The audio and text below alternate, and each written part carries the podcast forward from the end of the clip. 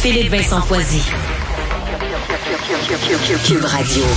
En direct à LCN. 6h30 minutes, c'est euh, le moment de parler avec Philippe Vincent Foisy. Salut Philippe Vincent. Salut Audrey. Bon, on suit euh, vraiment tout ce qui se passe à la SAQ, voir si ça s'améliore, est-ce que ça s'améliore pas. Hier, pas beaucoup d'amélioration quand même, mais là, on va donner un sursis de 90 jours aux gens qui doivent renouveler leur permis de conduire. Ça va peut-être aider. Ton avis là-dessus? Euh, ben oui, tant mieux, tant mieux. Ça paraît que le gouvernement a décidé de prendre la balle au bon, hein, parce qu'on avait comme deux visions de l'organisation qui s'affrontent. D'un côté, tu avais l'organisation de la société d'État qui regardait la situation et qui disait, ben ça aurait pu être pire. Puis en plus, regardez les chiffres, euh, ça s'améliore. On traite beaucoup plus de dossiers que normalement, fait que la situation va bien. Puis euh, bon, ben voici comme c'est comme ça que ça fonctionne. Puis tant pis, nous ça va quand même mieux que ce à quoi on s'attendait, fait que ça va. Puis de toute façon, on va se rendre en avril, puis c'est pas la fin du monde parce que nous on regarde notre organisation. Alors que là, tu as la vision politique qui embarque, puis qui a pas une vision par rapport à l'organisation, qui a une vision par rapport aux gens. Elle voit que les gens Mhm. trouvent ça compliqué. Elle voit que les gens attendent dehors. Voit que les gens se font saisir leur voiture. On a une histoire en journal à Montréal ce matin. Quelqu'un qui Ah paye oui. pour son immatriculation, ça n'a pas rentré dans le système. La voiture s'en va à fourrière, pas capable de la sortir, pas capable à la SAQ de pouvoir avoir la preuve que le paiement a été fait, doit refaire le paiement qui un jour sera remboursé. Puis peut-être qu'on va rembourser les frais de fourrière aussi parce que ben, c'est de notre faute. Fait qu'en bout de ligne, le contribuable paye beaucoup plus. Et donc, c'est là où le politique arrive puis fait, wow, il y a un problème, faut trouver des solutions, faut aussi donner un petit peu de lousse dans la mise en place de certaines règles. Et c'est là que le politique embarque. Et donc, c'est là où on voit que l'arrivée de Geneviève Guilbeault ou que le gouvernement de François Legault, exactement, qui a fait quoi à l'intérieur de l'organisation du gouvernement, pas nécessairement ça qui est le plus important, mais c'est de voir que les choses commencent à changer. Et on va l'entendre, Madame Guilbeault. Il va y avoir enfin une mise à jour. Donc, on va commencer à parler au public de façon un petit peu plus ouverte, ce qui n'était pas le cas depuis le début de cette crise-là. Alors, tant mieux si on le fait. J'espère aussi qu'on va entendre Éric Kerr, qui est quand même le ministre de la transformation numérique. Et le bordel en ce moment, c'est à cause d'une transformation numérique. Et tu sais, Ouais. des fois dans la vie, il y a des déclarations comme ça qui vieillissent mal.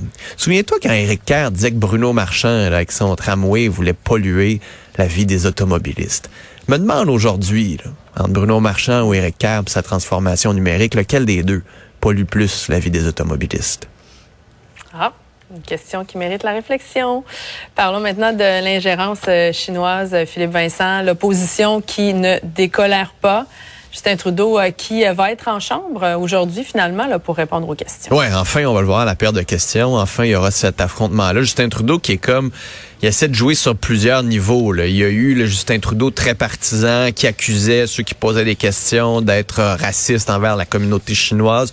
Là, on a le Justin Trudeau qui essaie de jouer l'homme d'État au-dessus de toute contrainte partisane et il faut agir dans le but de l'indépendance de notre pays à continuer d'acheter du temps parce qu'en bout de ligne, il fait rien là-dessus.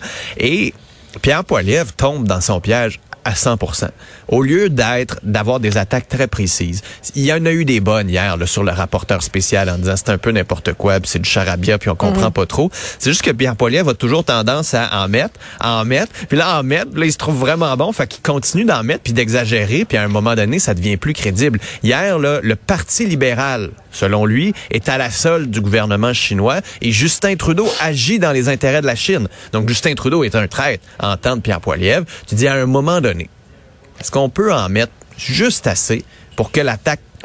Colle plutôt que d'en mettre beaucoup trop puis d'avoir l'air d'une caricature de lui-même comme il le fait déjà depuis un bon moment. C'est une critique qu'on répète et qu'on répète et qui ne semble pas décider de prendre puisque Pierre Poilievre fait ça ultimement pour qui? Pour les médias de droite, pour aller chercher la gang à Maxime Bernier en disant un peu n'importe quoi, mais il se disqualifie d'une frange qui aurait pu être un peu au centre, prête à lui donner euh, son oreille et un peu, un peu de oui. Là. Parlons par ailleurs de la journée internationale des femmes, 8 mars aujourd'hui. Euh, ce que tu dis, c'est qu'on peut pas tenir les avancées pour acquises. là. Ben non, ben non, on voit ce qui se passe aux États-Unis, euh, on voit que c'est encore fragile. Ouais. Tu sais, Même ici, il y en a qui vont dire Ben, la journée internationale des femmes, l'égalité on l'a, puis ça, non, les féminicides, les violences sexuelles à l'endroit des femmes, l'écart salarial qui est encore là, le fait qu'il n'y a pas assez de femmes encore dans les postes de haute gestion, ça avance, mais ça avance lentement, ça avance pas vite. Il y a un texte ce de Farah Libé qui est super beau dans la section Faites la différence Journal de Montréal où on parle de bienveillance, de dire à quelqu'un, regardez, il y a peut-être des femmes dans votre entourage qui ne sont pas trop sûres en ce moment, sont à la bonne place. Écoutez-les. Soyez là pour elles. Ça peut faire toute la différence. Puis après ça, ben, c'est d'ouvrir ça à l'international.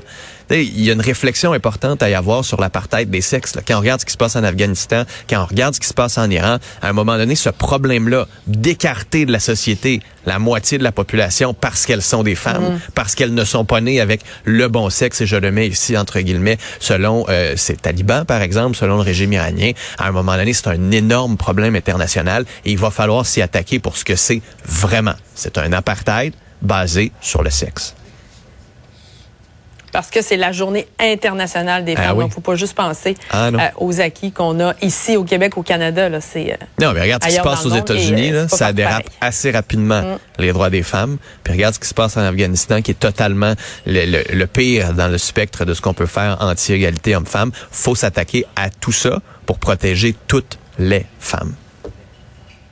Merci Philippe Vincent. Salut, bonne journée. À demain.